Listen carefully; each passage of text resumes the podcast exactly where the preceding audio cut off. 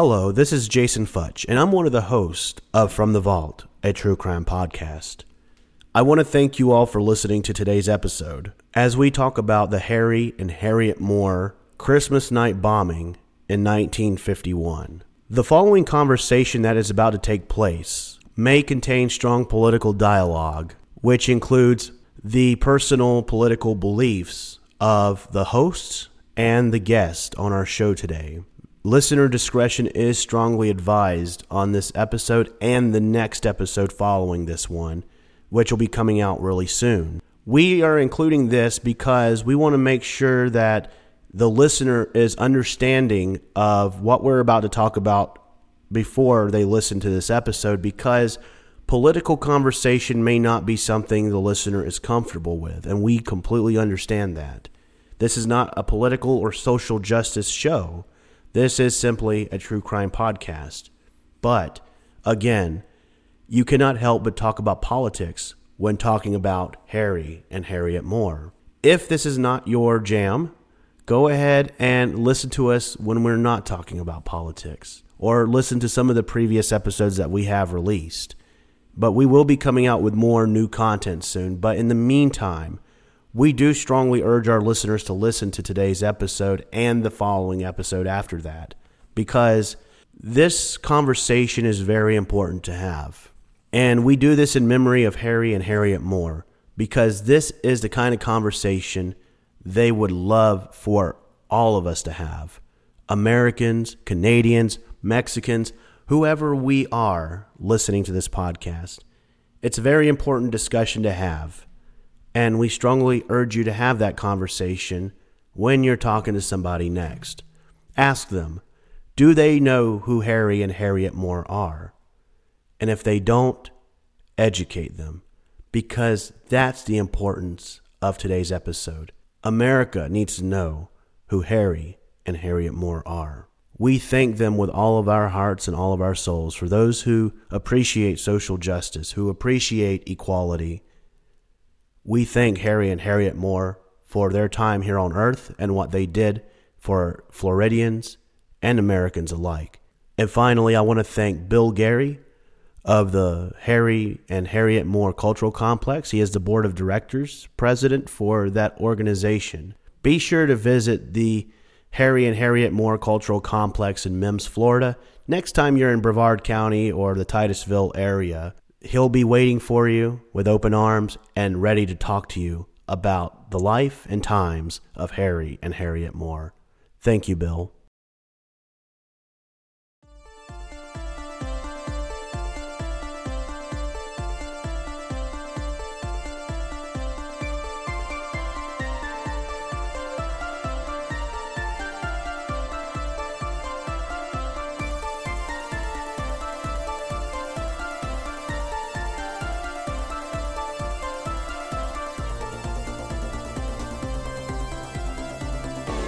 All right, ladies and gentlemen, welcome back to another episode of From the Vault right here on Anchor FM and wherever you can find your favorite podcast.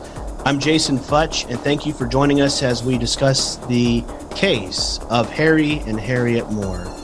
It's a homicide case out of Brevard County that happened in 1951. It was a bomb that was set by the Ku Klux Klan, possibly, but they never were able to really identify who did it. And Today, we're going to be talking about that case a little in depth in this two part series. With that being said, Nick, thank you for joining me again on this episode. As always, happy to be here. Now, I'll tell you this, man. This is a very important episode. And this is probably one of the most important episodes that we've recorded in recent time since we've been doing this because we're talking a lot about civil rights. We're talking about Black history, essentially. And all of this coincides with a bomb that exploded in Mims, Florida, which would kill two prominent civil rights leaders, Harriette Moore and Harry Moore. And so, Nick, what do you think about this case? Because I know this is one of our first episodes on this topic. I think, you know, despite the fact that the crime in question took place over 70 years ago, it's still a very important topic to touch on, you know, because this, you know, type of issue is still very present in our society today, not just limited to what we read about in history class in fourth grade. We're still, you know, seeing stories in the news regarding race, violence against particular nationalities, and people of color. It's still a fight that needs to be fought. And I think it's still very relevant to discuss today. Yeah, because we're still living in times where, you know, things like George Floyd and, and Ahmaud Arbery, you know, all that happened. And we're still living in times of racial tension because of that stuff. Honestly, I will say that things could definitely be better. But at the same time, we had pioneers like Martin Luther King and, and Medgar Evers and other leaders, Joseph Lowery, and, and all these folks. They helped pave the way for where we're at now, where blacks don't get challenged at the voting polls and they don't get challenged when they're sitting in a certain seat on a bus. Harry and Harriet Moore were one of the pioneers of Florida black history, where Harry Moore was trying to register black people to vote. There were some very important elections coming up around the time that he was murdered. And one election in particular that I think of is the fact that Dan McCarty was running for governor. And Dan McCarty was a very important person in that regard because he practiced a little bit more progressive politics where he was going to give everybody a fair share and make sure that everyone was treated equal. And then suddenly he dies of a heart attack only six months into office, and he's replaced by an arrogant, racist homophobe named Charlie Johns. And Charlie Johns was responsible for what they called the Johns Committee, which was basically investigating teachers who were apparently homosexuals, specifically at the University of Florida. It was literally a McCarthy hearing, sort of. Ultimately, they kind of ignored all that and he eventually got defeated on an election where he was defeated by Leroy Collins in Tallahassee. And that would also pave the way for more civil rights in Florida because Leroy Collins was pro civil rights. He actually walked with Dr. King. So, you know, lots of things like that. But Florida, even though a lot of people didn't really hear about Florida in the news often, it was more Alabama, Georgia, Mississippi. Florida still had its race issues. And we've decided in this particular series that we have someone join us on this program because he'll be able to kind of give us more insight into the life of Harry and Harriette Moore and the murder and then the subsequent investigations. So we invited Bill Gary from the Harry and Harriette Moore Cultural Center out of Mims, Florida, to join us for these episodes. Hey, Bill, how's it going? Fine. Glad to be here with you all, you and Nick this afternoon. Kind of cool here in my hometown of Philadelphia, Mississippi, but we're enjoying our visit here and, you know, looking forward to get back to Florida and get back to our routine of things there. As you mentioned earlier, Harry and Harriette Moore were leading civil rights activists early on in the state of Florida, and there was others who was active in that area of civil rights, but these were the first couple that really got national attention and was bringing issues to the forefront that would impact society for years to come one of the big issues in the state of Florida and also affected other states was the equal pay for black and white teachers, which Harry Moore championed and advocated and actually got a friend of his to act as plaintiff and they filed a lawsuit in the state of Florida. And even though that lawsuit was denied here in Florida, but it opened the gates for Maryland and Georgia and some other states, North Carolina, where similar lawsuits were filed. And ultimately, in the state of Florida, the Supreme Court ruled uh, about three years later that yes, teachers should be paid equal salaries for equal work. And that's something that has far reaching, you know, ramifications there. You also write about his passion and firm belief in that change over the long term would come at the ballot box, would being able to register and cast your vote for persons who shared your same interests. And so even though the national NAACP was a nonpartisan organization and did not want him really venturing into that arena too much because he was interested in registering African Americans in Florida as Democrats. Remembering back in the 40s and 50s, the Democratic Party basically ruled the state of Florida politically. And his reasoning, which was very sound, that if we get more blacks registered as Democrats, we could make some impact on the elections there. And so he set about doing that by forming, he and Ed Davis forming the Progressive Voters League. And through that organization, which was actually a, you know, separate from the NAACP, so that they could do that. But they were successful in registering over about a six year period over 100,000 black citizens here in the state of Florida. And that certainly had some impact that even on the local level, one of the county commissioners, that he was able to garner enough people along with others to defeat that particular candidate. So they were before their time in all sense of the word. There, the issues that Dr. King and Malcolm X and Medgar Evers and a number of others took up later on after 1954. The groundwork had been laid in the late 40s by Harry and Harriette Moore. That's very interesting you point that out, Bill, because, you know, we're talking about 70 years ago, the Moores were trying to register blacks to join the Democratic Party. And this was a time when the Democratic Party was a whole different party than the party it is now, which actually these Democrats of the 50s, 60s, and early 70s were nicknamed Dixiecrats because of their pro segregation ideas and stuff. But also, the Democratic Party had a liberal wing at the time as well where you had governors like Ellis Arnall, who served in Georgia back in the, I think it was the 40s or 50s. He was considered a liberal Democrat because he believed blacks had the right to vote. Blacks had the right to go to the state college system schools like the University of Georgia, Georgia State.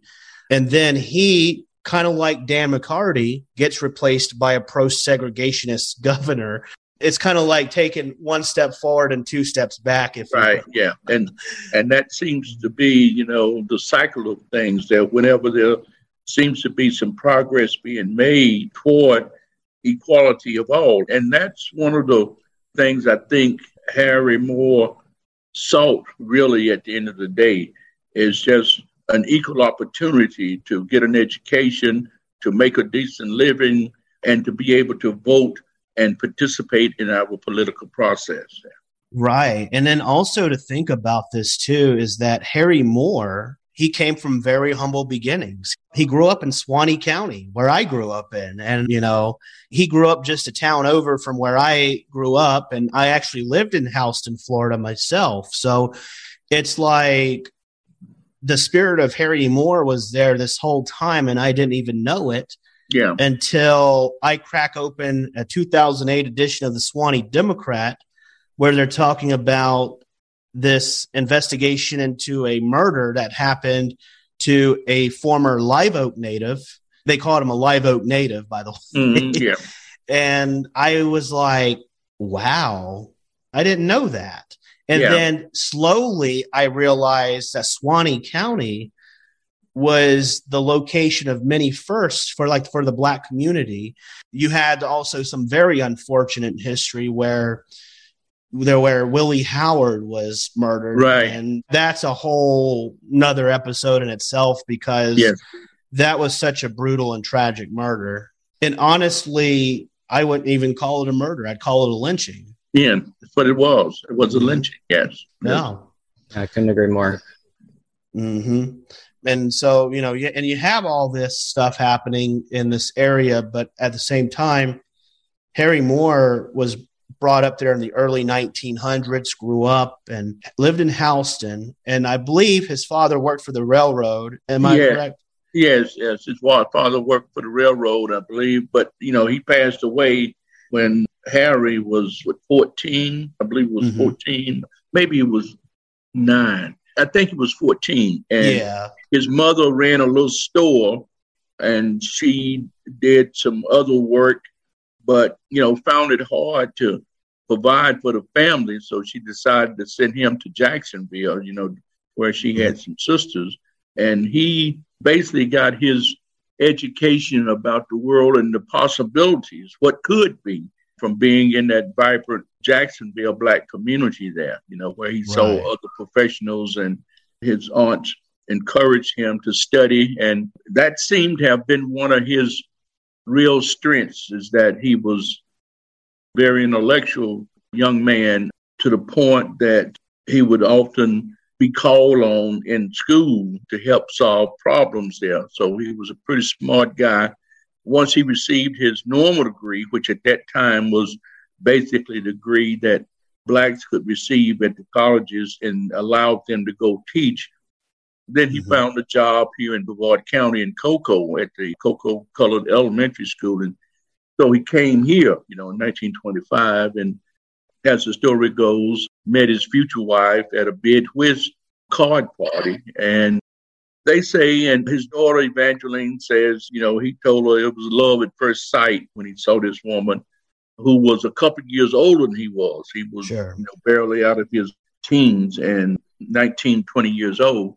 And he met this woman, and a year later they were married on Christmas Day in Cocoa. This whole thing is all the more tragic, really, Jason and Nick, when you think that we basically, as a Christian nation, not basically, but majority Christian nation, and we celebrate the birth of Christ at Christmas time there. And most people, that's a time of year of joy and happiness and good cheer toward your fellow man and all those things right. there.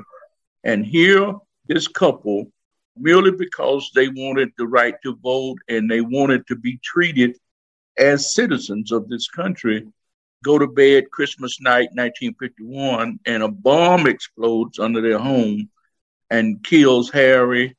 His wife is, you know, fatally injured and dies 9 mm days later. There, I mean, how more tragic can any event be than something like that? And so 70 years later, as we reflect on various events over the past few years and try to come to terms with how do we reach that point of equality and persons being accorded those rights under the Constitution without having to go to court and fight and stuff like that.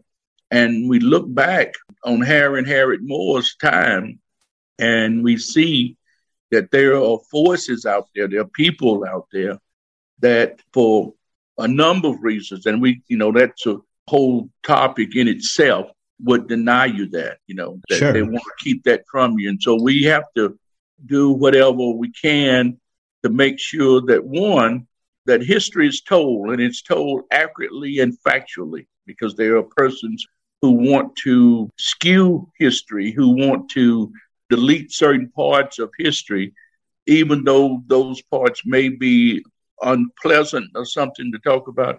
But you can never really know history unless you know the complete history there. You know, you can't talk about World War II without talking about the Holocaust there. You know, you can't talk about the fight for independence for this country unless you talk about that part that where people were enslaved and now that's no longer there, but that was a part of the history there.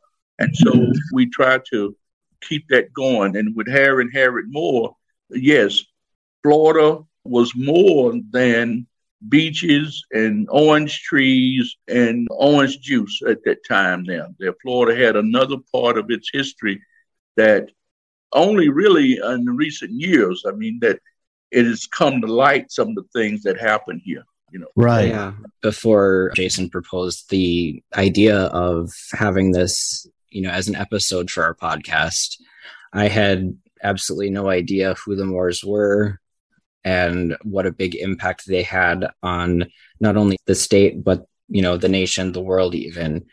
And you know all of the work they had done to pave the way for future civil rights activists. This was something that was not taught you know in my school system. I mean of course i'm quite a ways away from you guys but you know this story is you know it's tragic unfortunate but it's very fascinating to see what the Moores did during their lifetime how much they achieved and that's something that really shouldn't be forgotten yeah well Nick, you're not alone in that in terms of not hearing about the Moores. I mean, yes, you are far away, but there are people even here locally who do not know about the Moores or their story there. Now, some they choose not to. Others they would have known had that been taught in the local schools here. Mm-hmm. As they they grew up here, went to school, finished high school, and you know got some kind of job or another and have lived here pretty much all their lives there.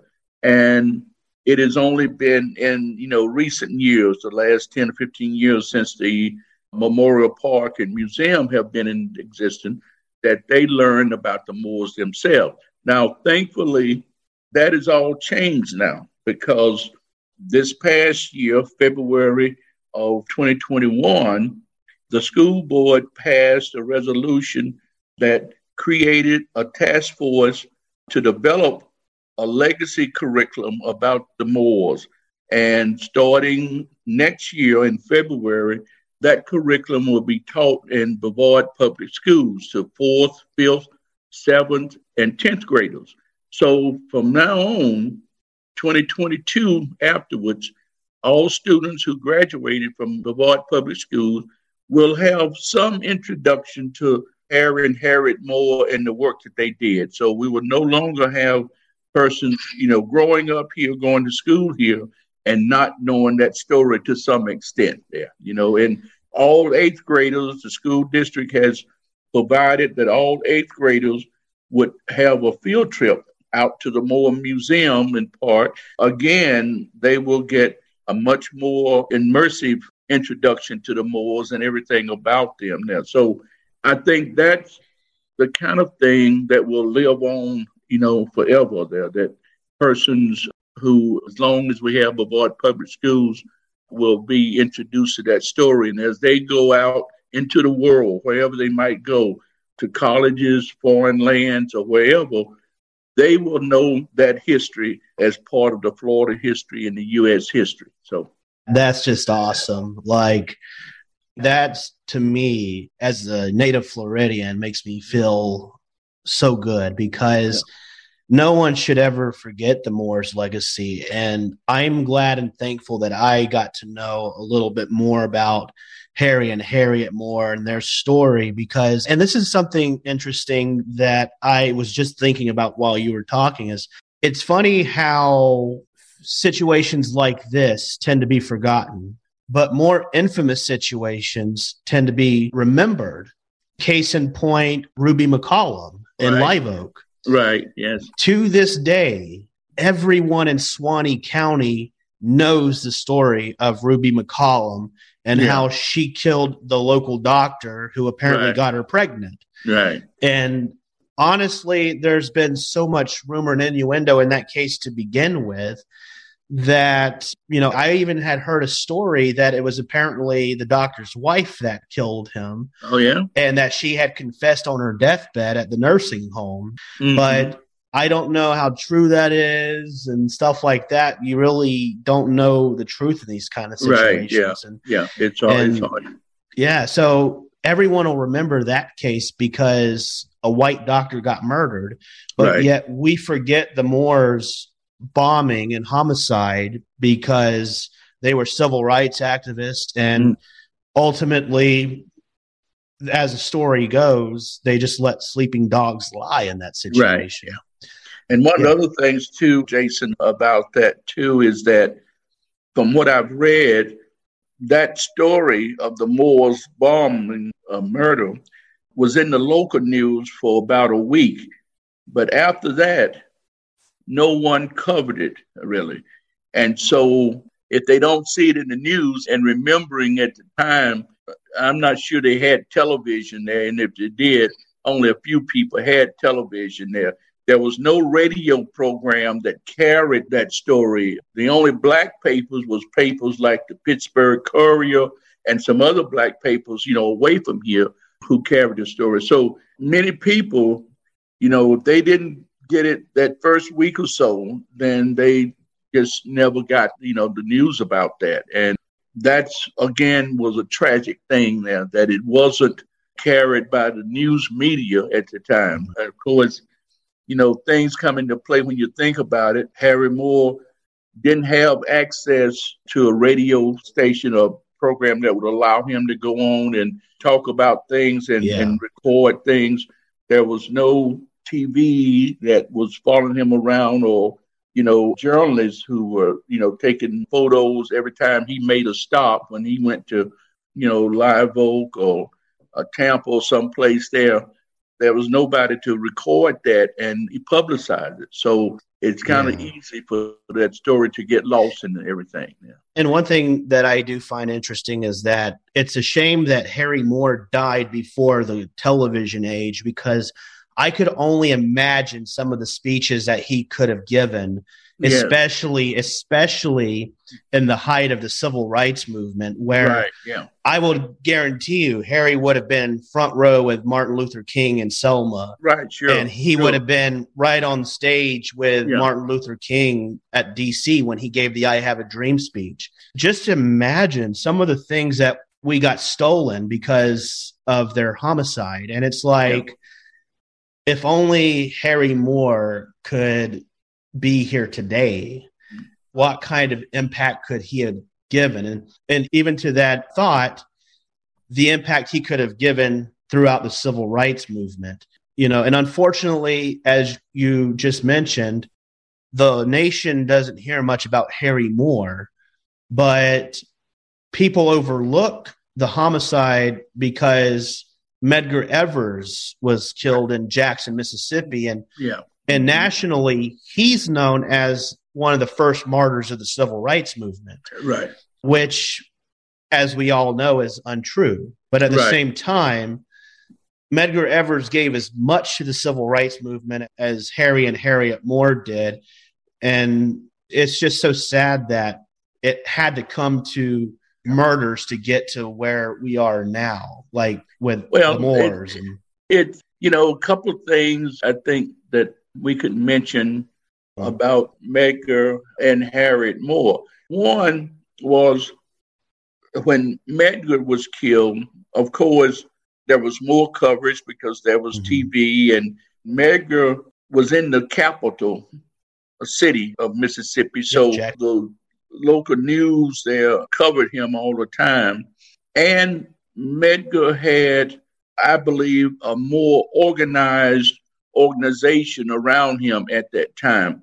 Harry Moore, even though he was leading the Florida State Conference of NAACP branches, remember toward that end, he was at odds with the national office because he wanted to concentrate more on registering voters.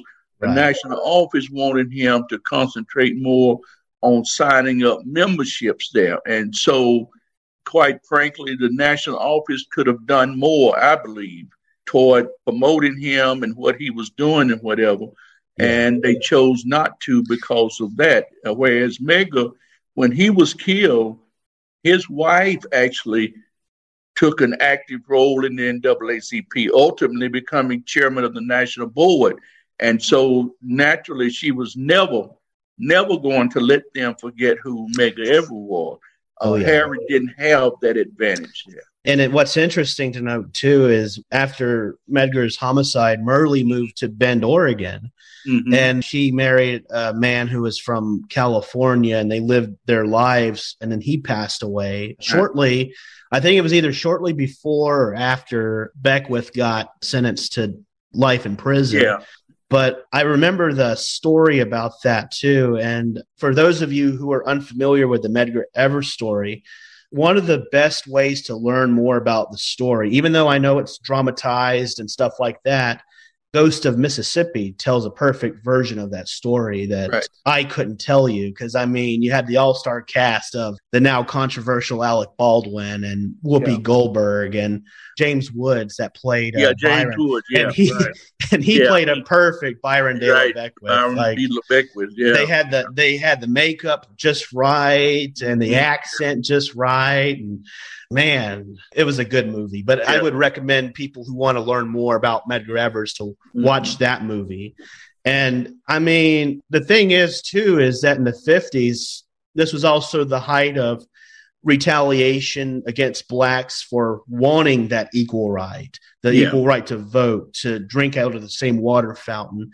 And the KKK would hold rallies and they would lynch people. Right. Oh, um, yeah. And even while Harry was still alive, some of the most high profile lynchings occurred, right, like yeah. Willie Howard in Live Oak, Emmett Till in Money, Mississippi. And honestly, if you were to compare Willie Howard and Emmett Till, there's really not a whole lot of difference there. It's just that with the Willie Howard case, they didn't have a whole lot of time to mangle Willie right. like they did with Emmett. And it's just such both sad cases. But Another case that was happening around the same time that Harry was still around was the Groveland Four case. And right. And that's something we'll cover here shortly, but that was a very particular case that still is talked about today because has all the elements of things even of today, recent times mm-hmm. there, you know, and stuff. And while you're talking about lynchings and stuff, you're probably familiar with this, but 1926 here in Brevard County. A man named James Clark was lynched in what's called Gallie, which is really the North Melbourne mm-hmm. area there. And of course, no one was ever brought to trial for that murder there. I even spoke with someone who is affiliated with the South Brevard Historical Society, and she said that she knew some of the people who was part of that lynch mob there, but they don't want to tell what happened. I mean, she wrote out what she got from other witnesses who saw what happened, but you know that was 1926. There, you know, the year after he came down here to teach school. Wow. And and thinking about when he was born, I believe it was 1948 that who was it FDR that signed the executive order integrating the military services there. So oh, that was Truman. Truman, okay, Harry Truman, yeah, Harry Truman. So you know, that was only three years from people who my father included, who was in the Navy and went was served in the Pacific there on a battleship during World War II, and come back in 1951. You know, this happens. Yeah, and actually, you mentioned about that too, about the integration of the military. Mm-hmm. I remember the story of Carl Brashear, who served in the United States Navy. And his story is very interesting because when he enlisted, he was like one of the first black people to join the Navy. And well, they made it very difficult for him. for him. And then I remember too that while he was serving, he had an accident on, on one of the naval ships, which – cut off his leg. Like I think it was an anch and like one of the loose anchors. It slid mm. right across his shin or somewhere underneath his knee, and they had to amputate his leg from the knee down. And they were telling him, "Hey, look, you know, you can't be in the Navy anymore." They were trying to find all kinds of excuses to right, get this man yeah. out of the Navy, but he proved the Navy wrong and showed them that he could indeed still serve even with a disability, yeah. and he would retire as I believe a captain in the Navy. Oh, so cool. it's like some of these stories that you hear about, you know, these are stories that should be told and that more yeah. people should know about. But yeah. unfortunately, we don't hear about that. It's all yeah. overshadowed by, right. You know, well, I, I have a dream. Yeah. A shift in history, you know, uh, not including being inclusive in that. And that's something that we are working to make sure that doesn't happen is to the extent that we can, you know, is that all of history is told and that our students in particular know factually what the history is there. It's for conversational purposes. You know, you, nothing you can do with it now because it's history. Yeah. But it is for conversational purposes and learning purposes. That you know, you, we learn from history, and hopefully, we can make better choices and decisions. You know, going forward in the future. Yeah, absolutely. And I agree with that. And I need to make a quick correction, actually. Okay. So, Carl Brashear actually was the Master Chief Petty Officer when he okay. retired from the Navy.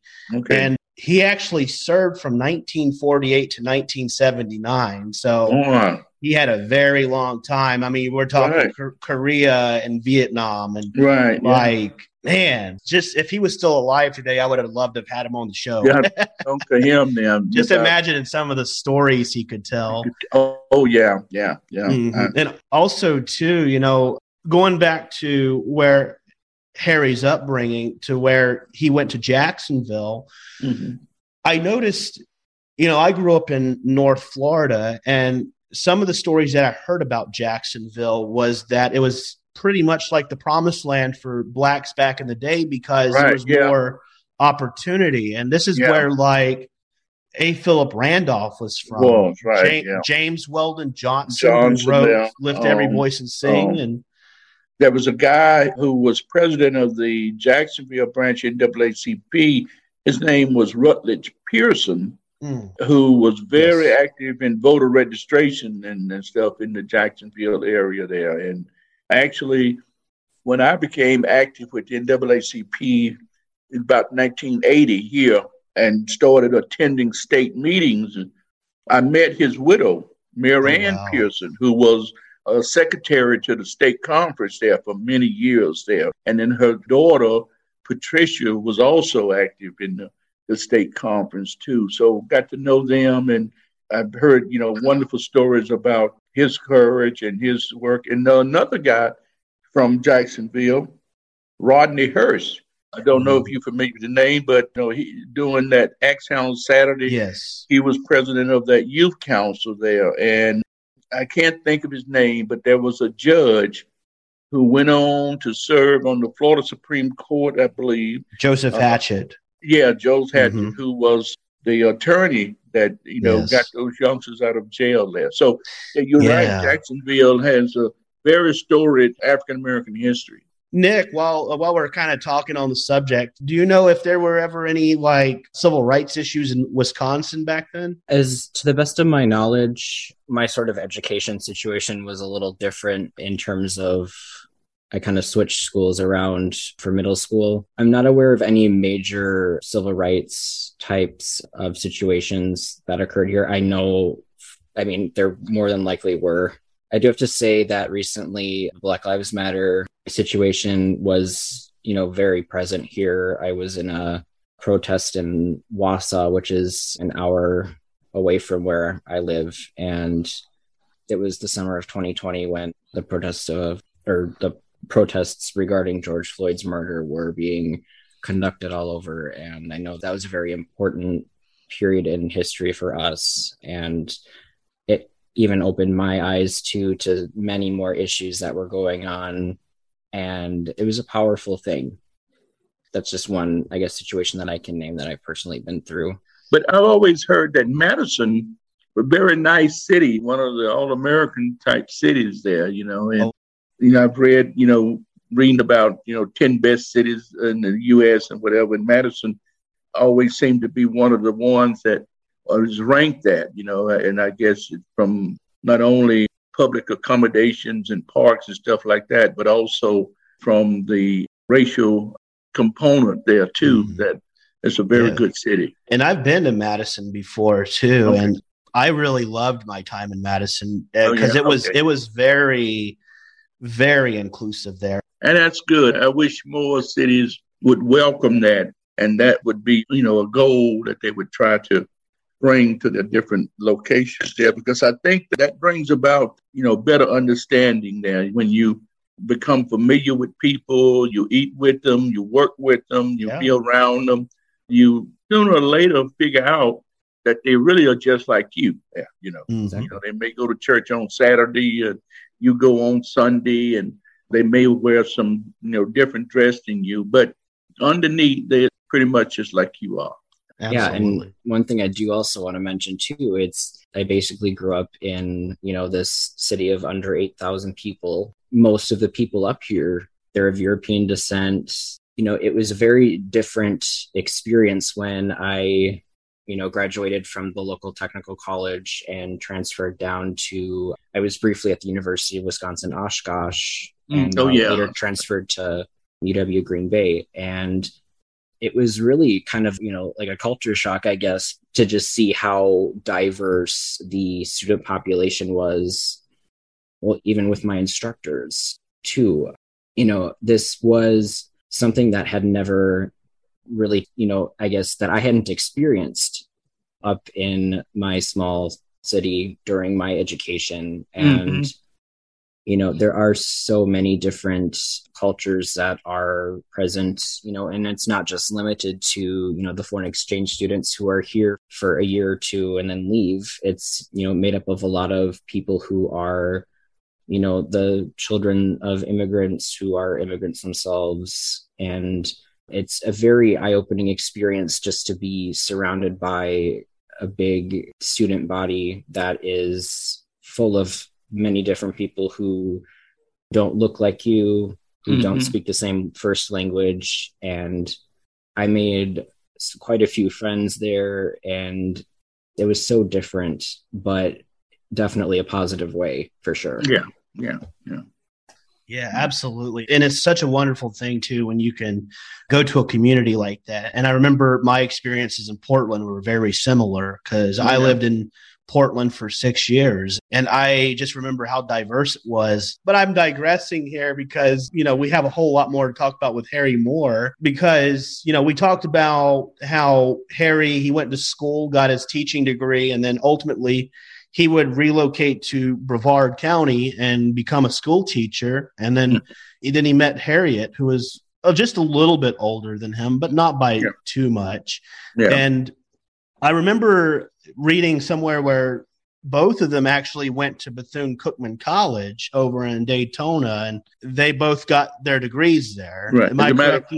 yes, the whole family, Harriette and the two daughters, was the first family to graduate from Bethune Cookman College, now Bethune Cookman University.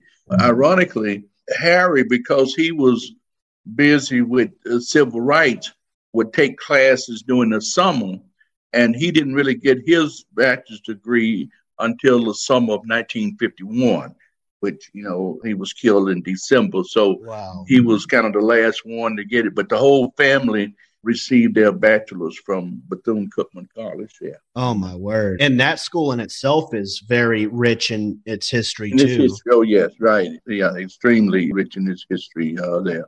We have back a couple of years ago the college awarded Harry and Harriette PhD degrees posthumously. They donated the cap and gowns and so forth to our museum. So we have oh, wow. on, on, display there in the museum. That's awesome. Yeah. Wow. It's just amazing. Like when you think about that stuff, man.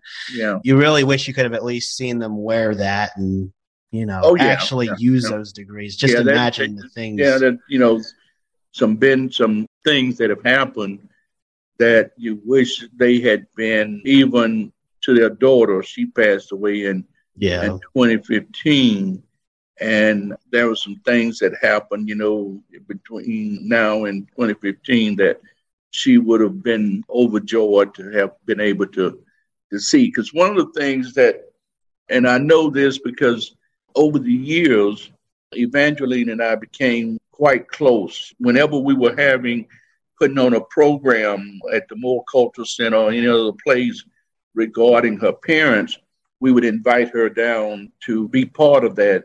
And oftentimes she would stay in my home here rather than in a hotel. And so we would sit up at night and just talk about, wow. you know, her life and things that bothered her and so forth. And one of the things was she just didn't feel that her parents had been appropriately recognized for the work yeah. that they did there and stuff like that. And so, wow. you know, I will promise to her that we would always try to protect the family name and work to make the public aware of the work that her parents had done, you know, in the wow. name of civil rights there. And that had to be probably such a big honor for you to be able to host her and being oh, able yeah. to sit up and talk with her because right. not a yeah. not a whole lot of people are lucky enough to do that.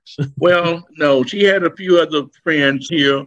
There was a couple over in I think Sarasota that was friends with her. She would call. There was a cousin or something of hers in Daytona Beach that I drove her up there a couple of times to meet her and you know spend the day with her. And there was a lady Annette Millicone who was head of the law library here in Brevard County at the Moore Justice Center.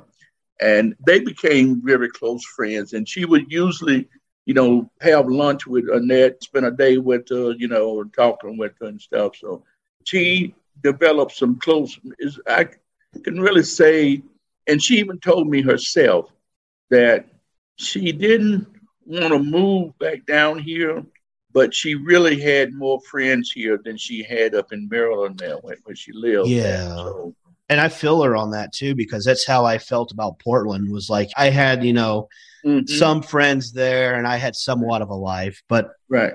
Then when I came back to Florida, I realized you know how many people that I knew, all my good friends were here, all my family yeah. was here, and I missed them so much. And so yeah.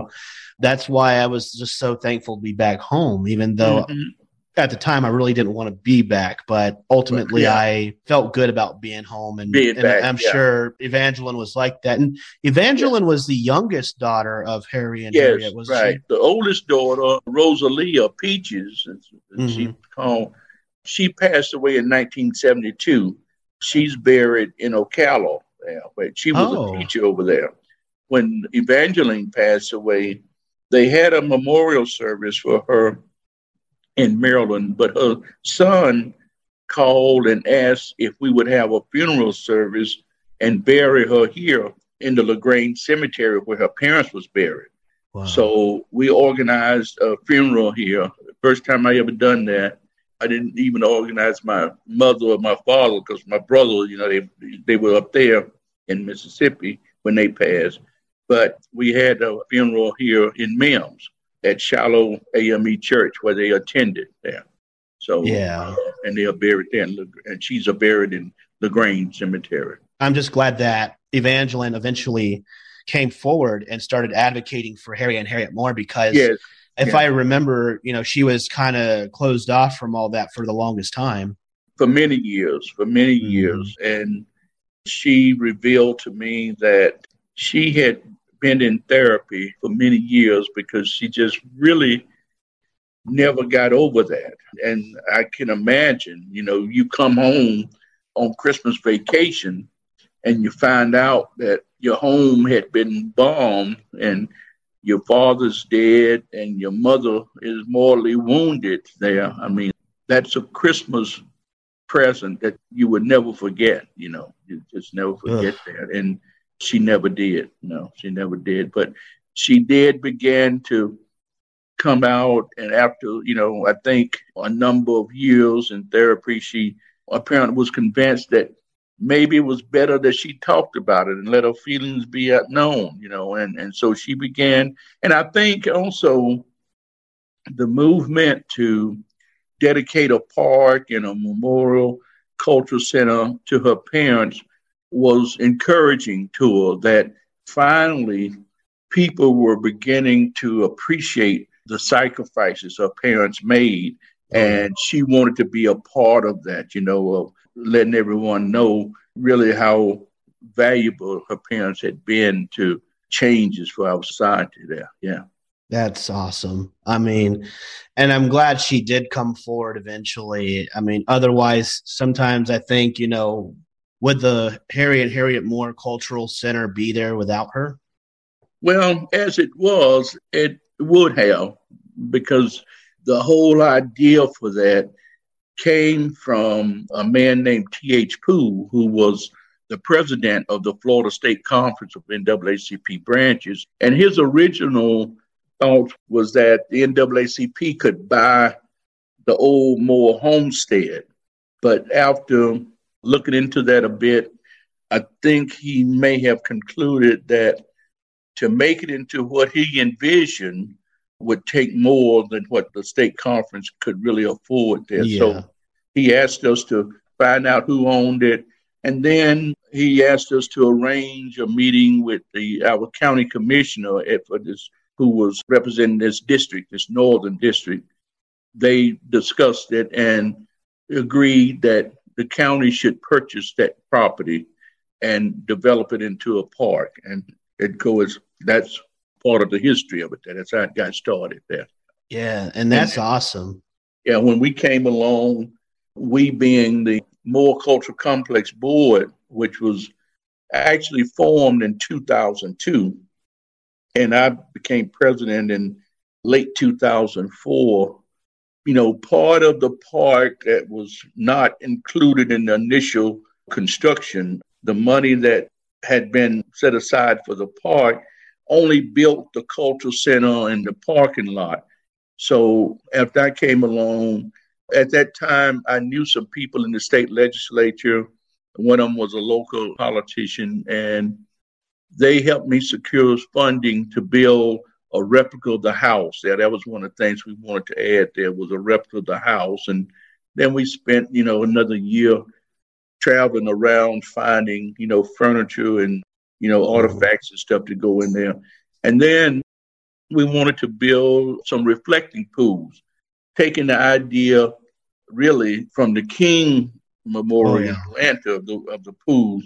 And so we got funding to build twin reflecting pools and a fountain there, and then a brick paver uh, walkway and a gazebo. And we built what we call a civil rights trail. And so there's 24 big kiosks along this trail, and each one has a poster of some significant civil rights event there, you know, starting with Harry Moore and then the formation of the NAACP and all around there. I have a dream wow. speech and so forth and so on.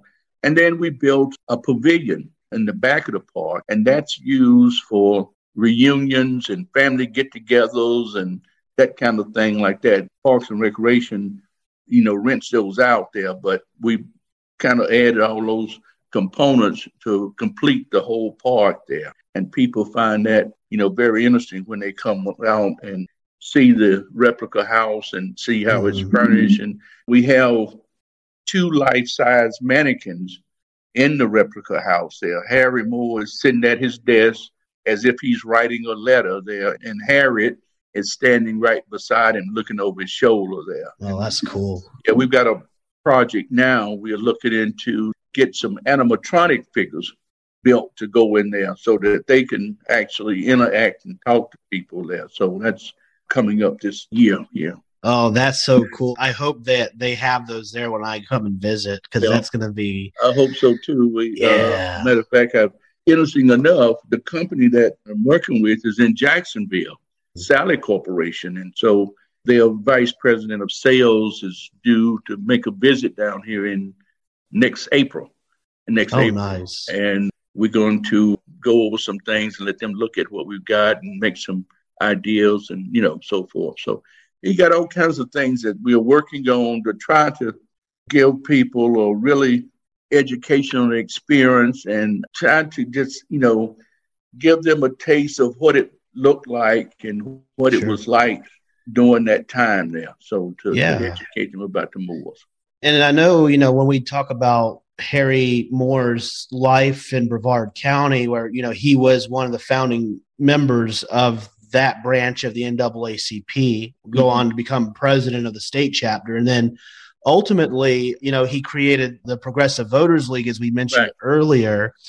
And I remember I was thinking about this too while we were when you were talking about the PVL was without like things like the PVL, we would have had more issues with voting equality, I can say. Mm-hmm.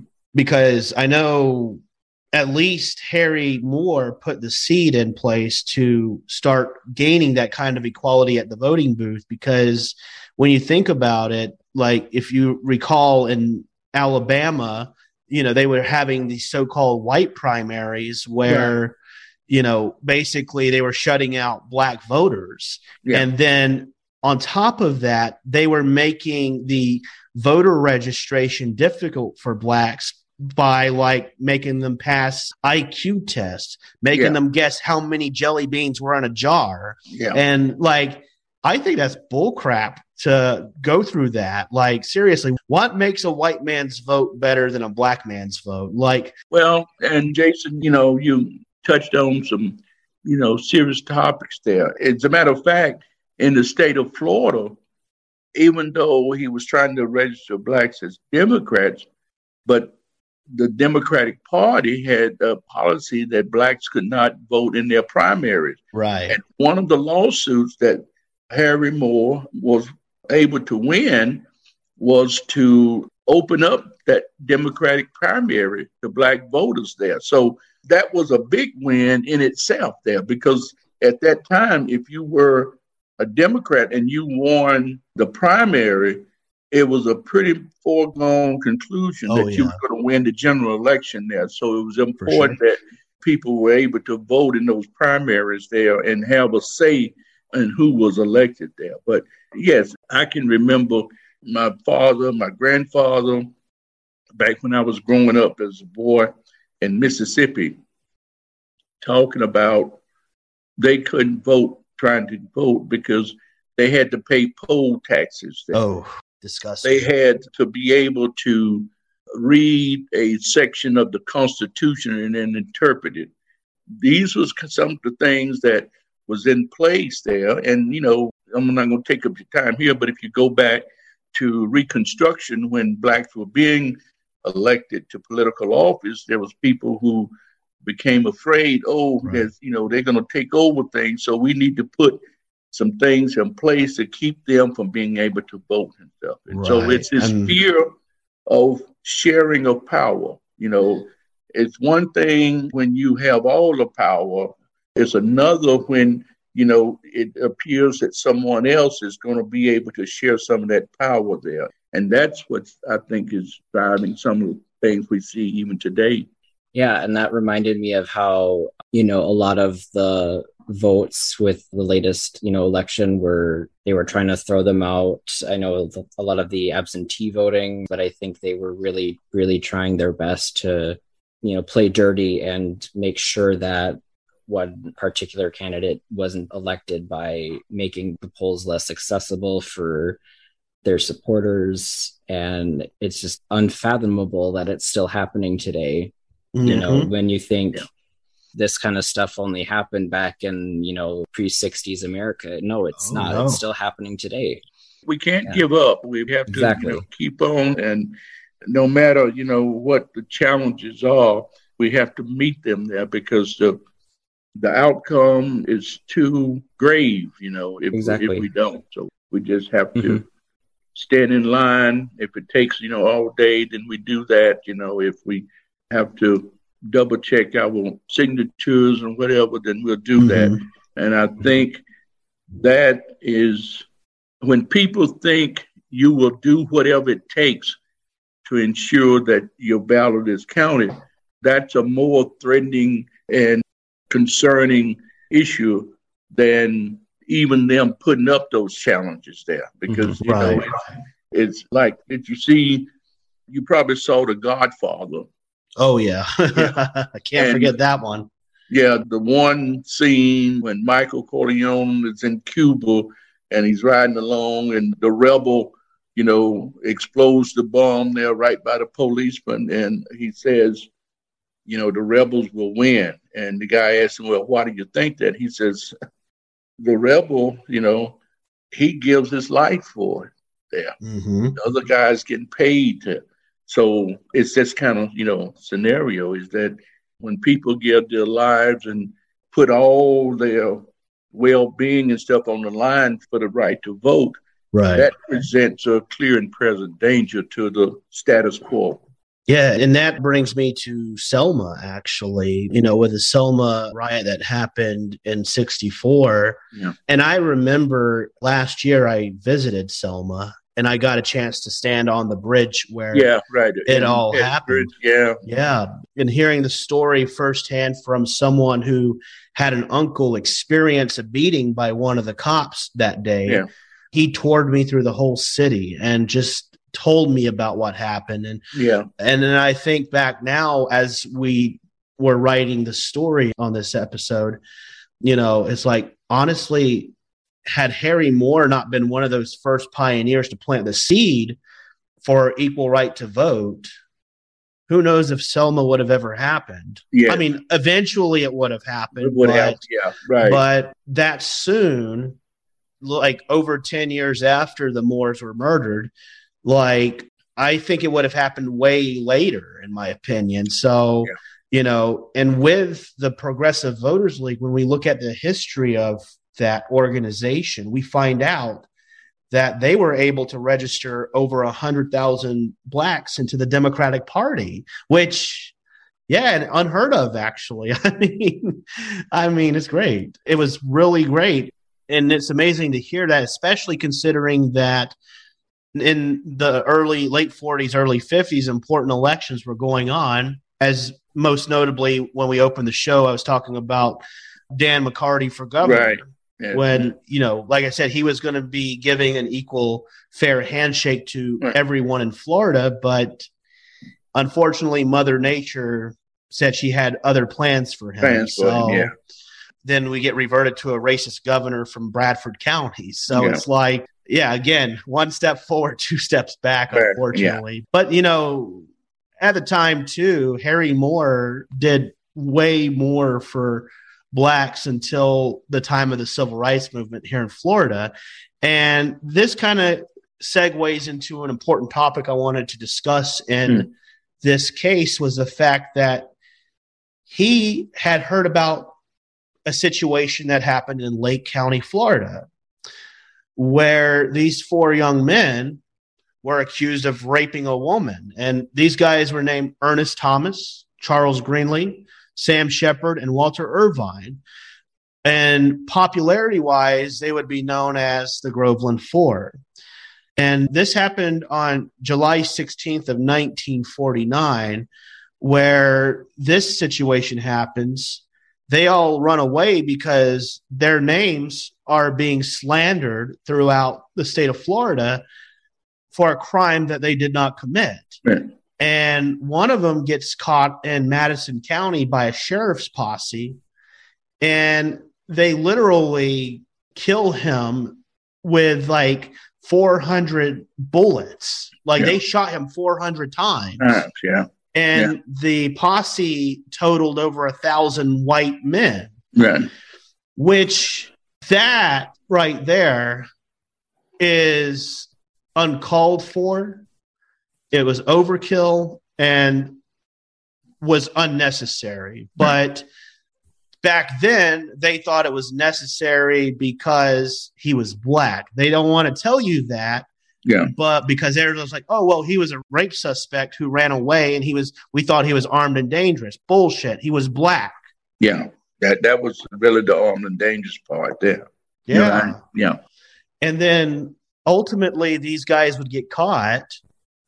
The two adults would be sentenced to death, and the juvenile, Greenlee, would be sentenced to life in prison, which nowadays you cannot do under the Florida Constitution.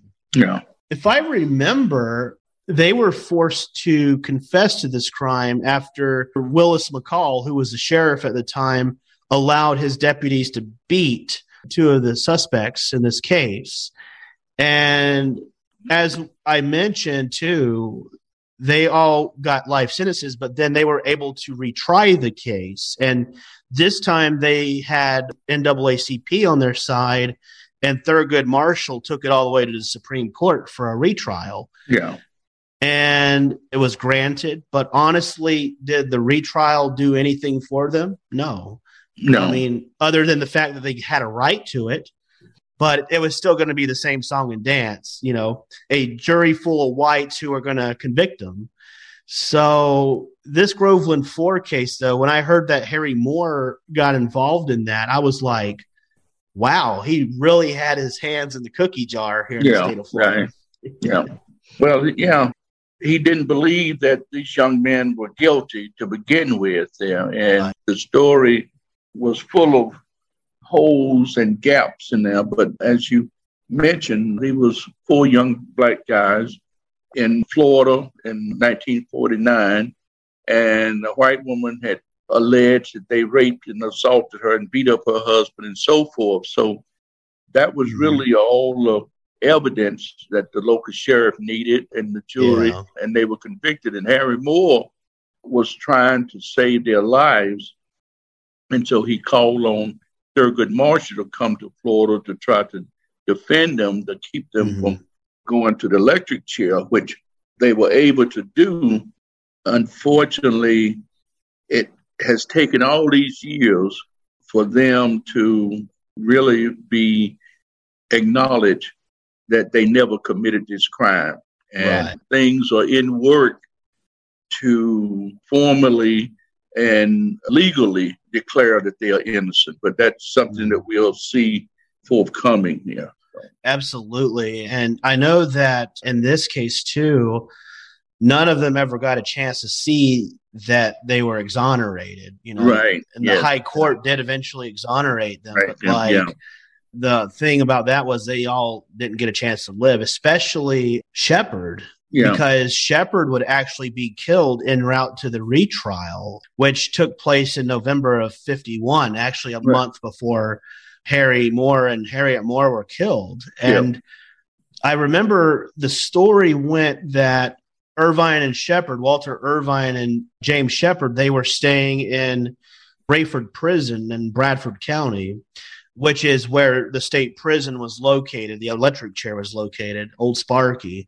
They were transferring them, but en route, they pull over and essentially the deputy who was with them got out of the car he shoots Walter Irvine, and Sheriff McCall gets out and shoots Shepherd.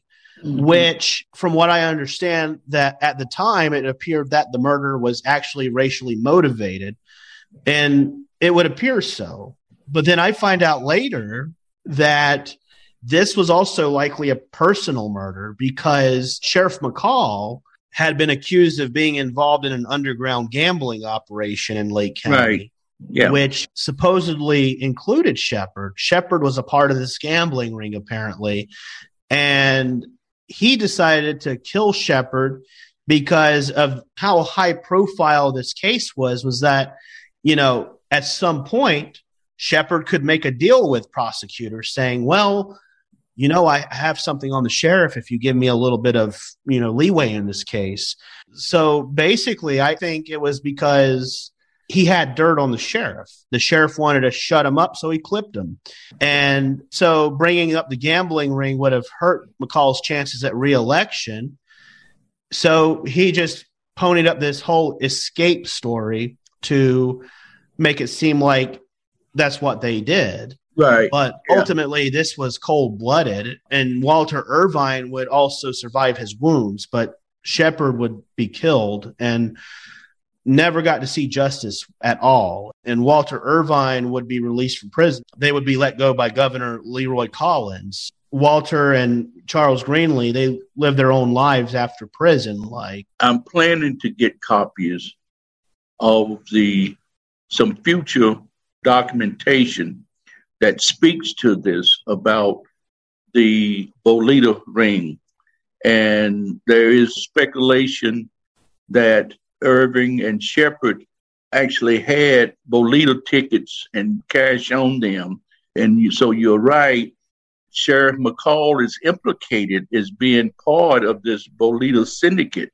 And so the real reason that he committed these murders at this time, or attempted murders, may very well be because he wanted to eliminate some competition in this Bolita gambling ring there, and he knew that these guys was part of it there. You know, oh yeah. This was 1951, and you alluded earlier to the Ruby McCollum case.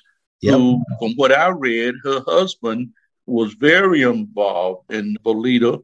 Yes, he was. Florida. So that was a big enterprise here in the state of Florida. There, yeah, people were making money off of it. So the sheriff very likely was had a big involvement in it and did not want anybody to know about it. yeah, like Bolita was big in Florida. It's probably about as big as Highlight these days. In that situation, if I was an elected sheriff, I would have tried to get rid of all the evidence that could have incriminated me. Well, if those guys had been able to go back to trial, yeah, and knew about McCall's involvement in right. this, certainly I think that would have been offered up to try to get some kind of deal that would save their lives there. And that's what I was really thinking too, because Willis McCall would actually turn out to be sheriff until the mid 70s. So he ended up serving a long time as sheriff in oh, Lake yeah, County. Right. And then after he was defeated, that would be the time when Lake County would eventually become a little more progressive. And so, yeah. like, it's just so unfortunate that an elected sheriff, an elected official, could get away with such a heinous act. The Florida statutes gives sheriffs such power in this state. I'm not sure why that ever happened that way, other than perhaps early on, back in late 1800s, after the state was formed and admitted to the Union, that much of it was agricultural and wild, and so yeah. they didn't feel that you know governors or others could really enforce laws and make everything mm-hmm. you know peaceful inhabitant yeah. so that people would come here. And so they gave all these powers to the local sheriffs there, and as in any situation there, you know, power corrupts there, you know, corrupts yes, absolutely. Does. And I think Willis McCall was an example of that, you know. Mm-hmm. I mean, he, blacks and whites were afraid of him there because he used that authority to the utmost there. Oh, yeah. And I mean, there's even stories up here in North Florida of some of the sheriffs and corruption and stuff like yeah. that. And Nick, I'm sure y'all had your share of corruption up in Wisconsin, you know, La Follette and stuff like that. Oops. anyway, but yeah, like with Groveland, though, Greenlee would be the longest survivor of the Groveland Four people, but if I remember right, with Groveland, with him, he wanted to forget this whole situation because this was a stain in his life that he didn't want to ever remember again to a point where he moved his family to Tennessee and never looked back. And so that was one of the reasons why I think the Groveland story should be told along with Harry Moore because you really can't tell the Harry Moore story without talking about Groveland. Groveland and uh, yeah. because Harry Moore had a role in that in the initial situation, the retrial, and Harry Moore ended up living to see the end of that retrial. Yeah. And unfortunately, it was not to his favor. Yeah. And then we find out later in 2016, this was just shortly after Greenlee died, you know, a lot of people were telling Rick Scott, pardon these people, pardon these people because right. they deserve it. They were innocent. They should have never been tried in the first right. place. And Rick Scott ended up desking this matter. Like he decided not to act on it. Do it, yeah. And so, not long after taking office in 2019, Governor Ron DeSantis, along with the rest of his cabinet, agreed to pardon, pardon these him, men. Yeah. And I remember a quote that he said, and this was something that I found interesting that Ron DeSantis did say. He said that 70 years is a long time. And that's the amount of time four young men had been wrongly written into Florida history for crimes they did not commit and punishments that they did not deserve. And I thought that was probably one of the most powerful statements that could have been said about this case. And mm-hmm. for Ron DeSantis to say that, like, yeah, that was yeah. that was good. Yeah. He, yeah. he has some redeeming qualities there. Yeah. He does. yeah. and then just a couple months ago in November, on November 22nd, which is ironic because that was also the anniversary of the Kennedy assassination. Oh, yeah, that's right. The Groveland Four were officially exonerated. Right, yeah. And now, even though they're not alive, at least to this day, we can say they were innocent this whole time. Yeah. And that's the bittersweet part about it is that these four individuals can no longer, you know, they can no longer understand that. And um, at least now with them being exonerated, oh, that's not the end of the story. I think there's some more to come. But oh yeah, as far as history is concerned, it's a step in the right direction in correcting history. You know that these people were falsely accused, convicted of crimes that they did not commit, and mm-hmm. served time in jail. You know, one was killed. Well, two was killed actually. Yeah. And can ever bring them back, but mm-hmm. by some measure, at least to the family, now when they said that you know they are innocent, they're right. Every you know, right. And that's kind of like too, is like George Stinney in South Carolina. You know, he was executed at a time when kids could be executed for such, yeah, such right. wrong things, and but what didn't help was the fact he was black, and yeah. if anything, that sped the process up for George Stinney to be executed. That also should have never happened. Yeah. But unfortunately, we live in a world now where a lot of people are having to right the wrongs of yesterday. And, right. Yeah. And it's something that we should have never had to do in the first place. No. But on that note, though, you know, coming up in the next part of our series, on this, the final part of the series, we're going to be talking a little bit more in depth about the night that Harry and Harriette Moore were murdered. And that's going to be a topic that we're going to go really in depth with because it's something that the public needs to understand about this case was that we get to share the story of how the justice system was right, right when it happened. Yeah. And then we also get to compare how it went down years later when Attorney General Crist reopened the case. Right. Mm-hmm. And how it was all looked at. And I got to say, the initial investigation was a little sloppy. And then when the federal government came in and you know looked at everything, mm-hmm. that's when it got a little more in depth, and they picked that right. sucker with a fine tooth comb. Yeah. Yeah. So, but unfortunately, politics happened in Brevard County in 51, and that didn't help in the Moore case. But no. then, you know, you had sympathetic people who really wanted to get a second look at this, like as we'll discuss in part two, how the sheriff decided he wanted to reopen the case in the 70s. And so, yeah, I think it's going to be a very big episode. What do you think, Nick? I couldn't agree more. no pun intended. Yeah. Yeah. yeah. So, with that being said, so for our listeners, we're going to be picking up next week on part two of the Harry and Harriette Moore story as we talk about the Christmas Day bombing, a lot more detail into that. And then we'll go into some of the police reports also in that regard and how that investigation was done. So, with that being said, I want to thank everybody for listening to us today. I know we talked a lot of politics and stuff like that. And, but hey, this is a thing too. This isn't our normal conversation, but I wanted to make sure that everyone gets the gist of what this case is about. And honestly, it's about your rights, it's about the rights of Black people, it's about everything and yeah. how just two individuals' quest to try to equate with the rest of the state led into this god awful tragedy. And honestly, you really can't talk about this case without getting into politics. You right. really can't. Politics is all through it. Yeah. I mean, yeah. politics is all through it.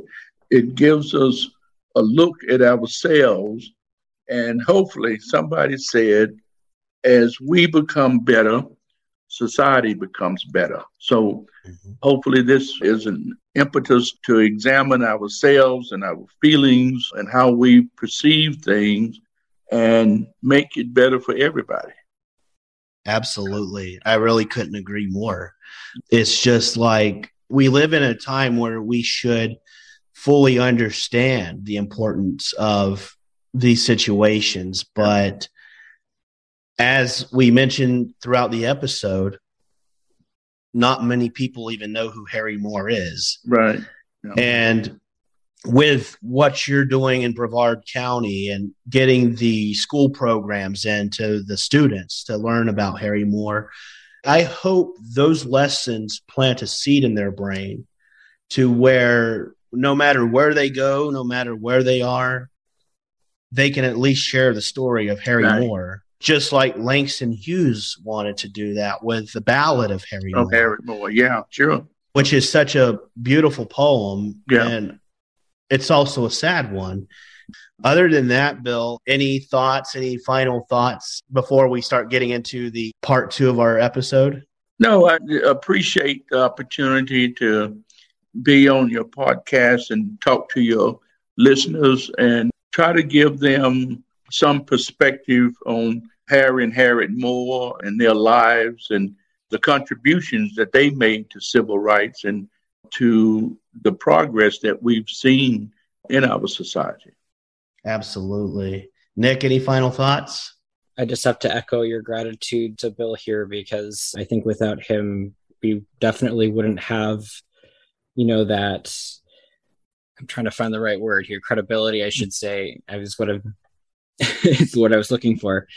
To have someone who is so knowledgeable who can you know really get deep into this topic and verify discredit and even add to you know some of the research that we've done on this case and to really give it that authentic feel. So i'm really really grateful we got that opportunity to have him here and i'm sure our listeners will be very intrigued Absolutely. Yeah. I think so too. And especially when we get into the next part of this series, I think mm-hmm. it really adds to that oomph. So mm-hmm. it was a pleasure having you on, Bill. And we'll be seeing you next week when we talk about part two and how everything went down. And Nick, again, it's always great to have you on the show and talking about these important matters like cold cases and stuff like that. So, other than that, folks, thank you all for joining us for another episode of From the Vault, a true crime podcast. I'm Jason Futch, and we'll be seeing you on the next episode of From the Vault.